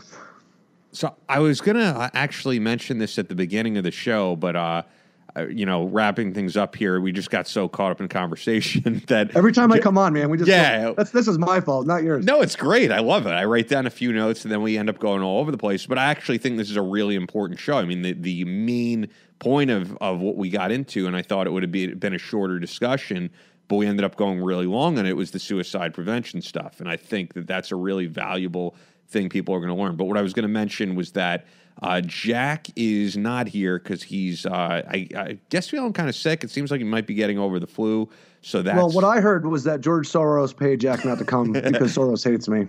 But, uh, that's what I was the word on the street. That's what I heard on Twitter. Yeah, um, but hopefully he'll be back next episode. I was like, dude, don't get me sick, please. So I don't mind doing the show by myself, but that's why yeah, he didn't sound like he was doing well. Yeah, so that that's why he's away. But I, we have plenty of awesome guests lined up for the next few weeks, so that's great. Um, but yeah, wrapping things up here, what what are you working on currently at both sites? Well, on fightersweep.com, you're going to find all kinds of really good content coming up uh, that's really delving into what it's like to be not just a fighter pilot, but what it's like to be a pilot. Uh, and this actually leads to something I'd like to get out there while I'm here. I am on the hunt for World War II bomber crewmen. Uh, I've got a, a, a, book project that I'm working on. I'm working on it through Hurricane. Uh, I want to tell the stories of guys who actually flew in bomber crews in World War II in a way that doesn't just recount the missions or you know their their accomplishments, but in a way that's engaging uh, for someone who's not necessarily interested in military aviation. These are human stories, you know, and we're rapidly losing our World War II veterans, yeah. right? My daughter, when she's my age, isn't going to have a World War II veteran to ask, what was it like? I don't need you know, she'll have plenty of sources to find out what day what mission was flown on, how many bombs were dropped where. She won't have any real sources to speak to directly and say, what was going through your head? What were you thinking about? Who did you miss? You know, make these stories real in a way that's not just about a war, but it's about people. I'm looking for people with stories to tell uh, so that I can put them together in this book. I would love for you to reach out. It'll be working through Fighter Sweep and through NewsRep as well as in a new book. So please, by all means, reach out to me on Twitter, Alex Hollings52. Reach out to me on Facebook, uh, facebook.com slash Alex uh, or uh, by email, alex at thenewsrep.com. Uh, if you know somebody, if you are somebody, let me know. But uh, you'll be getting more stories like that on Fighter Sweep here in the near future, as well as just more analysis into how these stories are developing and how it pertains to our national security apparatus. You know, yeah. Uh, hypersonic missiles, for instance, may not be fighter jets, but they deal directly with our aircraft carrier operations. Without aircraft carriers, we don't really have a reliable means for Navy aviation to go out there and, and put put bombs on targets. Uh, we need to be worried about China. We need to be worried about Russia. We need to be worried about our own defense spending. And Fighter Sweep's going to be giving you a lot of analysis about that over on the NewsRep side here in the next couple of days, go on. I beg you, read my articles about uh, our recruitment issues. Read my article about VA suicide prevention issues. Uh, I also put an op-ed in today about uh, contemporary politics here in America and how we've just kind of accepted that we don't need the truth anymore. We just want whoever's the best salesman at their brand of bullshit. That's on the left and the right. Uh, so it might make you real mad. If it pisses you off, let me know on Twitter. I'd be happy to hear from people. Yeah, these are important stories, man. I mean, uh, looking back on the show, I think we've had two World War II veterans, and I think both of them, I think both of them are, are no longer with us. So I really value every time I get to speak to those guys. Same with every time I've gotten to meet in person a Holocaust survivor. I've probably met a good. I've probably met about eight or so Holocaust survivors in my wow. life, and and as you've said. Uh, you know, like when your daughter is our age, they're not going to be around anymore. I've met, you know, quite a few of them, man, and it's you know, it's an honor. You know, my mom's aunt was a Holocaust survivor, and you know, to get to hear those stories, yeah, and a dec- decade down the line, two decades down the line, they're all going to be gone. You know, and this is of particular import to me because you know, talking about funeral honors duties earlier, I was working a memorial service years ago. I think I was like a lance. No, I must have been a corporal at the time uh, and I met this guy who had a big purple scar on his cheekbone, on his right cheekbone. Uh, he, he, was a former Marine. I knew that right away. He introduced himself as such. Uh, and I, I try, you know, when you see, when you meet somebody with like a big birthmark on their face, the last thing you do is mention it, like Austin Powers shouting mole, right? So, you know, I didn't engage with it. And then finally he was like, you can ask me about it. You can ask me about this scar. uh, he was in the Chosin Reservoir. He was one of the Marines. His rifle froze to his face while he was fighting at the Chosin Reservoir. Wow. You know, one of the the the frozen chosen, the chosen few. You know, we're talking about a real war hero, uh, a story I've heard a million times, a story every Marine knows. But to meet a guy, to look a guy in the face, to hear his story, to hear about coming back to his wife after, made that story no longer a kick-ass story about Marines in the fight to me anymore.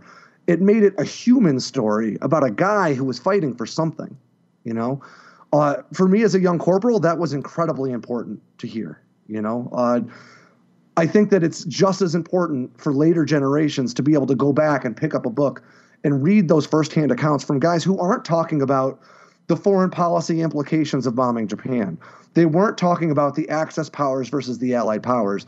They're talking about John fighting in this war and then getting home. Yeah. You know, uh, we need to connect with that because we need to remember what war really is, especially in today's day and age, where every time you see something on the news, people immediately shout, "We got to send troops over there," and then once we send troops over there, we shout, "We got to get them home."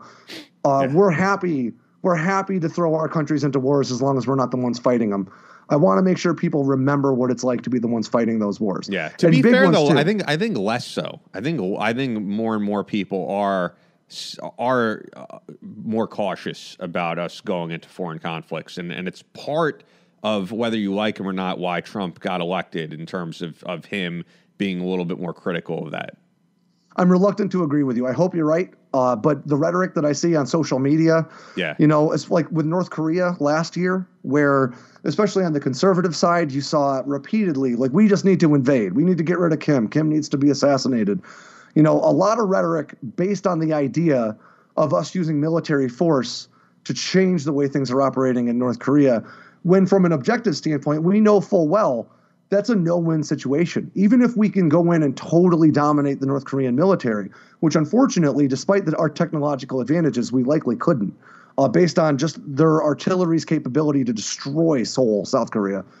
Uh, even if we were able to roll through them, we would then be faced with another occupational quagmire yeah. of keeping U.S. troops overseas fighting insurgent forces for years, for decades to come. We don't think like this, though. We go, this guy's a bad guy. We got to get rid of him. You know, uh, we can't think about our national security apparatus in terms of us fighting bad guys. It's got to be in terms of America's self interest to sustain our well being, looking towards the future. And as selfish as that may sound, it's pragmatic and realistic. It's the truth of foreign policy, even though in the media we really like to pretend it's all about ethics and morals. It's not. Yeah. You know.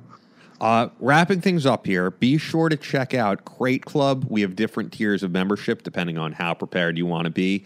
And gift options are available as well. Scott Whitner from the Loadout Room, uh, Drew Wallace, those guys are currently working on bringing you 100% custom products for this year everything from sunglass cases to EDC bags.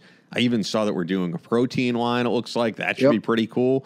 Uh, it's a club for men by men. You could check that all out at crateclub.us. Once again, that's crateclub.us. Also, you know that stuff's not just for like cool survival stuff either, man. I uh, I took a road trip up to Kentucky for New Year's, and I've got my breakdown bag in the trunk of my car. I swear to God, the whole bag was Crate Club stuff. Yeah, and I it, saw that. It, it, looks like I'm advertising for the company, but but I saw that. Uh, I saw that video too of uh, Eric Meisner and Scott Whitner actually having to use um, what what is it called to to to get the Jeep back on the road a winch, probably. I didn't see the video. Yeah. A winch and a pulley, or oh no, they probably used the tow strap from the crate. Yes, it was the I tow guess. strap. Yes, yes, Yeah, which is in my breakdown bag. You Yep, know? they I got a it. go bag. I got a breakdown bag right in my trunk. They used it. It worked. And uh, yeah, so also as a reminder for those listening, for a limited time, you can receive a 50% discounted membership to the Spec Ops channel, our channel that offers the most exclusive shows, documentaries, and interviews covering the most exciting military content today. The Spec Ops channel premiere show Training Cell follows former Special Operations Forces as they participate in the most advanced training in the country everything from shooting schools, defensive driving, jungle and winter warfare, climbing, and much more. You can watch all of that content by subscribing to the Spec Ops channel at specopschannel.com and take advantage of a limited time offer of 50% off your membership, only $4.99 a month. That's specopschannel.com. Sign up today. Last, I'm going to mention the newest thing that you've heard me talk about in the last few podcasts the NewsRep Financial Report. Exclusive information that you can act on today to secure a brighter future for tomorrow.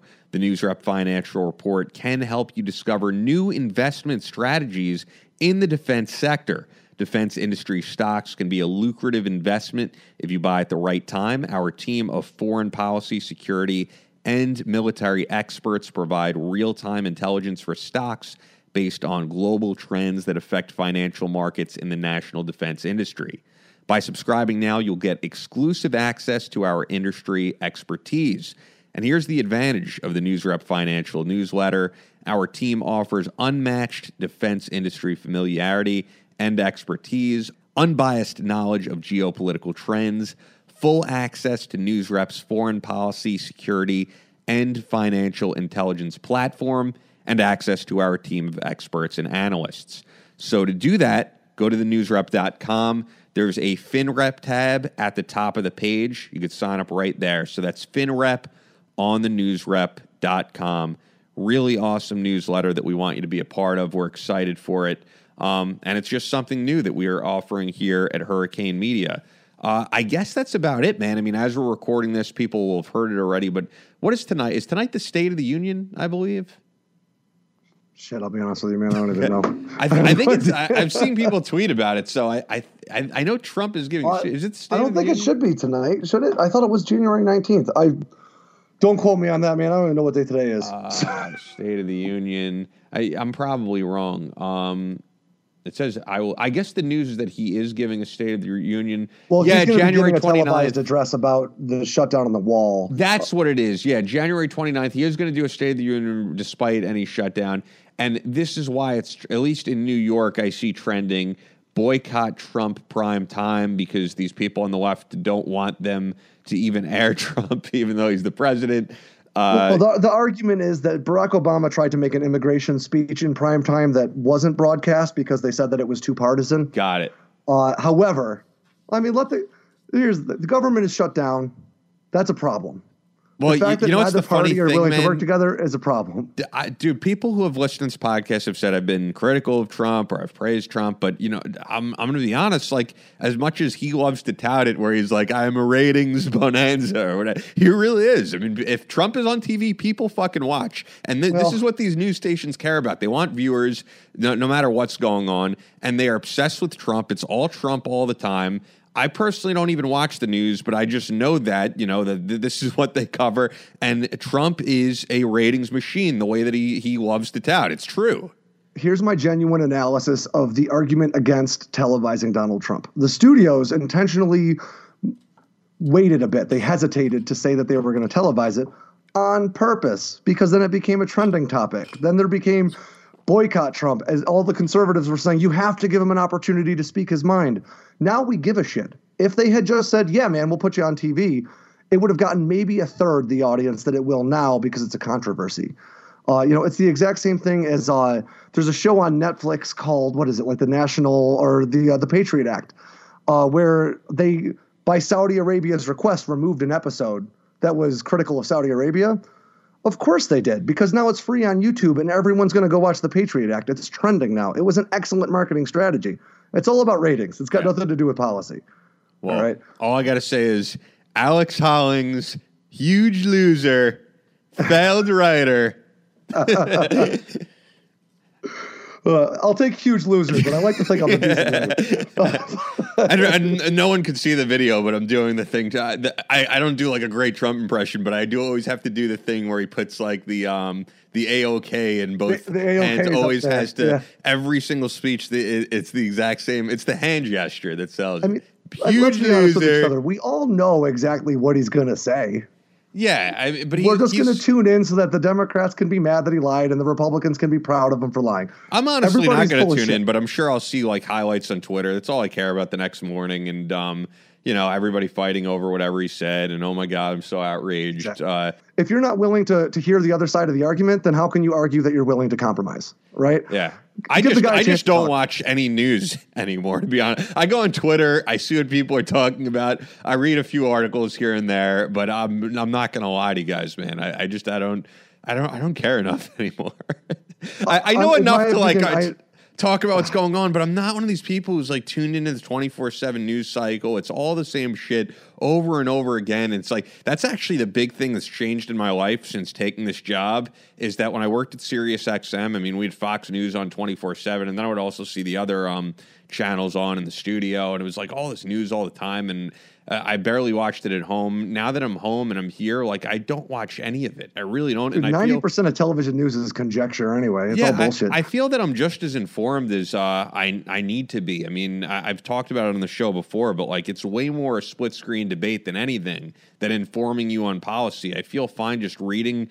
Uh, you know, you guys reading the sources that I want, and then seeing what you know, as, as stupid as may be, what's trending on Twitter, what are people saying about it, reading some articles from different perspectives on it, and and then uh, I, you know, I see what I need. You'll to. end up with that approach a much better ri- rounded idea of what's going on. I'd argue than just watching television news anyway. You know, but I'll say this as my as my parting shot because I know that I was real critical of, of Trump here at the end here. As a conservative leading guy, Yeah. which I am, I would argue the last thing you want is Donald Trump up there arguing in favor of something that you want.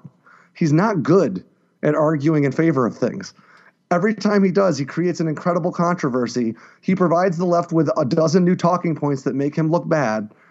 The last thing, as a Republican, if you're if you were a Trump supporter, which it's it's pretty clear that I'm not an adamant Trump supporter, mm-hmm. if you are a Trump supporter and you appreciate the things that he's trying to accomplish, you should by now appreciate that he's not the best salesman for it.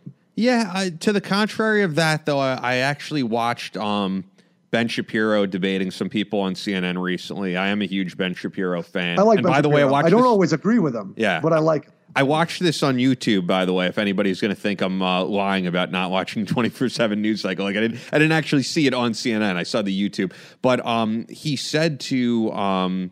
What's his name, man? Uh, the guy who's my age, but he looks like he's I, Brian Stelter. Dude, Brian Stelter is our age, and he looks like he's like a fifty-year-old man. Um, me feel a little bit better about myself. but um, yeah, lo- look him up, dude. He, I think he's 33 years old. Jesus it's Christ. insane. I, I would never think that he's that young. I mean, he, uh, dude, I'm not gonna lie. You, Brian Stelter not looking good for his age.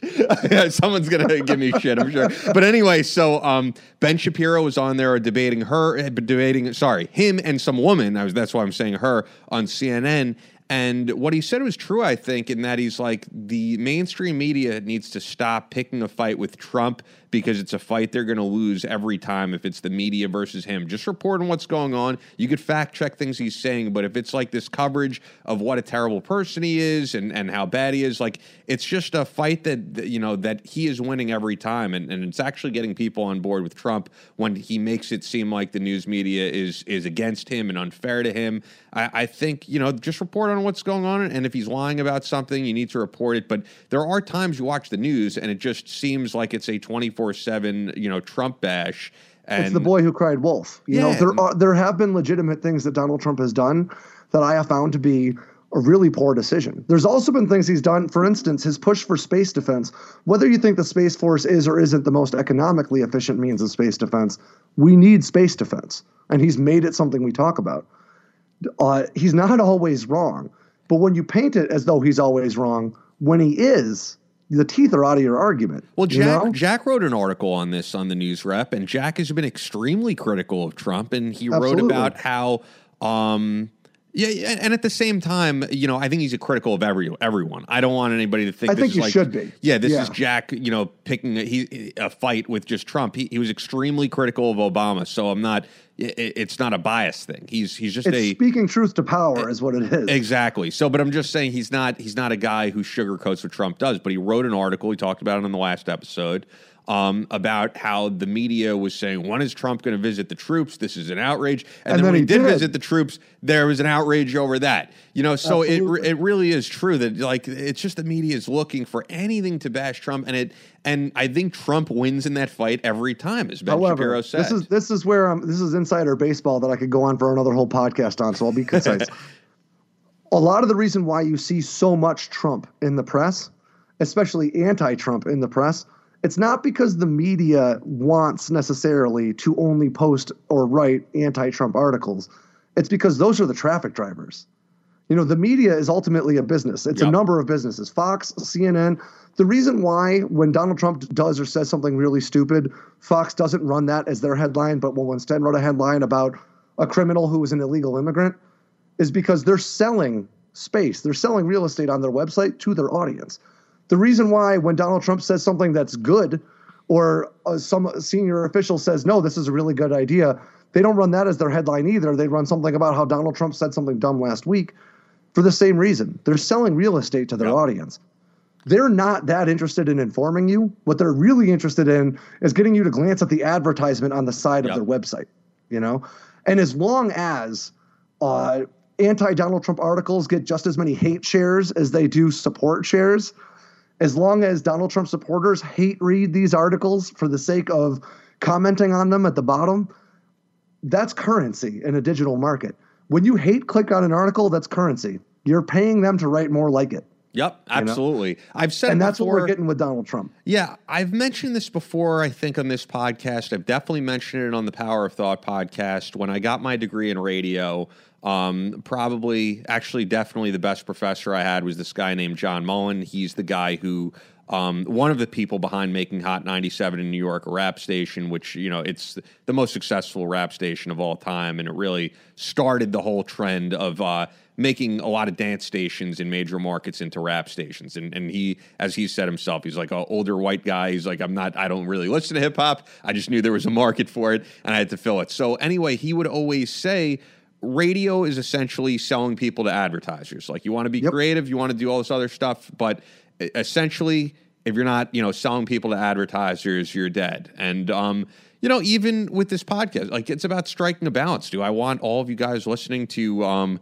to, to be honest, go to pelicancoolers.com right now and use the um, SOFREP coupon code. Yeah, it would be great for us. It grows the podcast, but it's all about striking the balance. I also want to make sure that we're reporting on real news stories and having guys on like you talking about these serious issues like veteran suicide. At the same point, I want you know this to be a successful podcast. If I'm talking, You nailed it. if we're You talking to five people, balance. then then then this is going away, and I will not have a job. You know. Well, and what you're what you're providing right there is transparency. Like, do I, as a guy who doesn't work for this podcast but works for the company that that also owns it, do I want you to go to Pelican and buy? I do. The reason being, when these advertisers come and give us money for website real estate or time on the podcast, they're enabling us to keep getting our messages out there to an audience.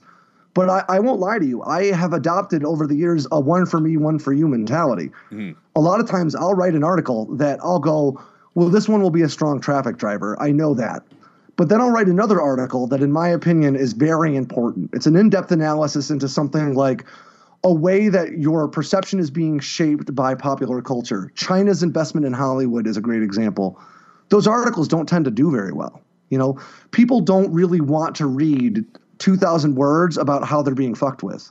You know, it's a hard day. It's you're already having a hard day. Yeah. Why make it harder by reading some hard truths about how even in the Captain America Civil War they were selling you Chinese phones throughout? It's a really hard conversation to have. I write those articles because if 2,000 people read that article, that's important. Some of the other ones, I'm aiming for 60,000. You know what I mean? But every once in a while, I write those 2,000 reader articles because I find that they're important, but I can't unless I have that 60,000 reader article, unless Pelican is willing to buy real estate on the website.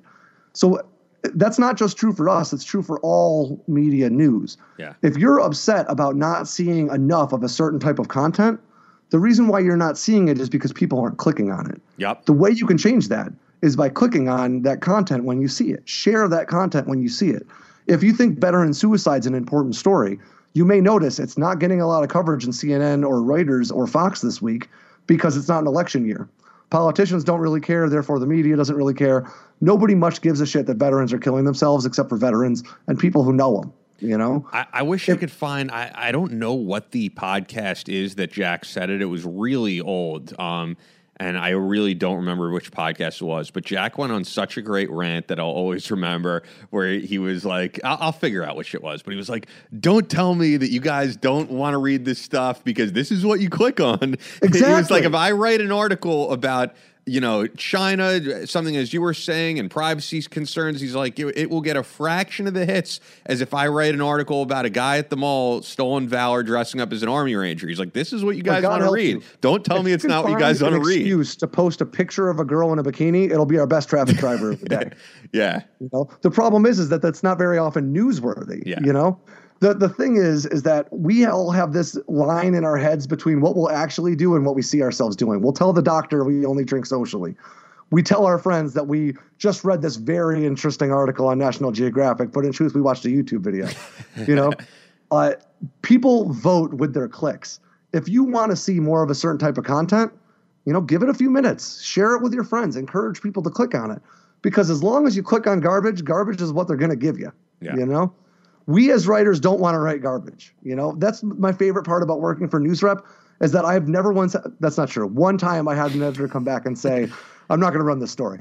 It, it, was an op-ed that it was a good call, you know. But uh, one time in three years with this company, I've published more than 2,000 pieces of content with NewsRep. Yeah. Out of those, one time, I had an editor come back and say, "Listen, we're scrapping this." I've certainly gotten notes, yeah. you know, to change things, but only one time did I get a hard no. The reason being that NewsRep never has given me a narrative to sell. Mm-hmm. NewsRep has SoftRep when it prior to being NewsRep has always been give us the truth the best you can find it. You know, and fortunately for us, we've had subscribers, we've had a strong reader base that wants that. But when you see CNN, when you see Fox News, these have much broader audiences, much larger audiences. Soft, the people who are listening to this podcast, we're preaching to the choir. Yeah they're already clicking on the articles that are giving them hard news about Afghanistan when the rest of the world doesn't give a shit that we're still at war there. You know, they're already clicking on our articles. A uh, great example being, I had a senator read one of my pieces about Arctic defense before CENTCOM last year. So that article only did like a thousand views. Wow. You know, because people don't actually give a shit about Arctic defense, but it does really matter, right? So even uh, we, I had a thousand readers click on it on SoftRep. I bet you if CNN ran it, they'd get the same thousand. Yeah. Because people aren't interested. You know, when you see something that's important, make it important to you and your friends.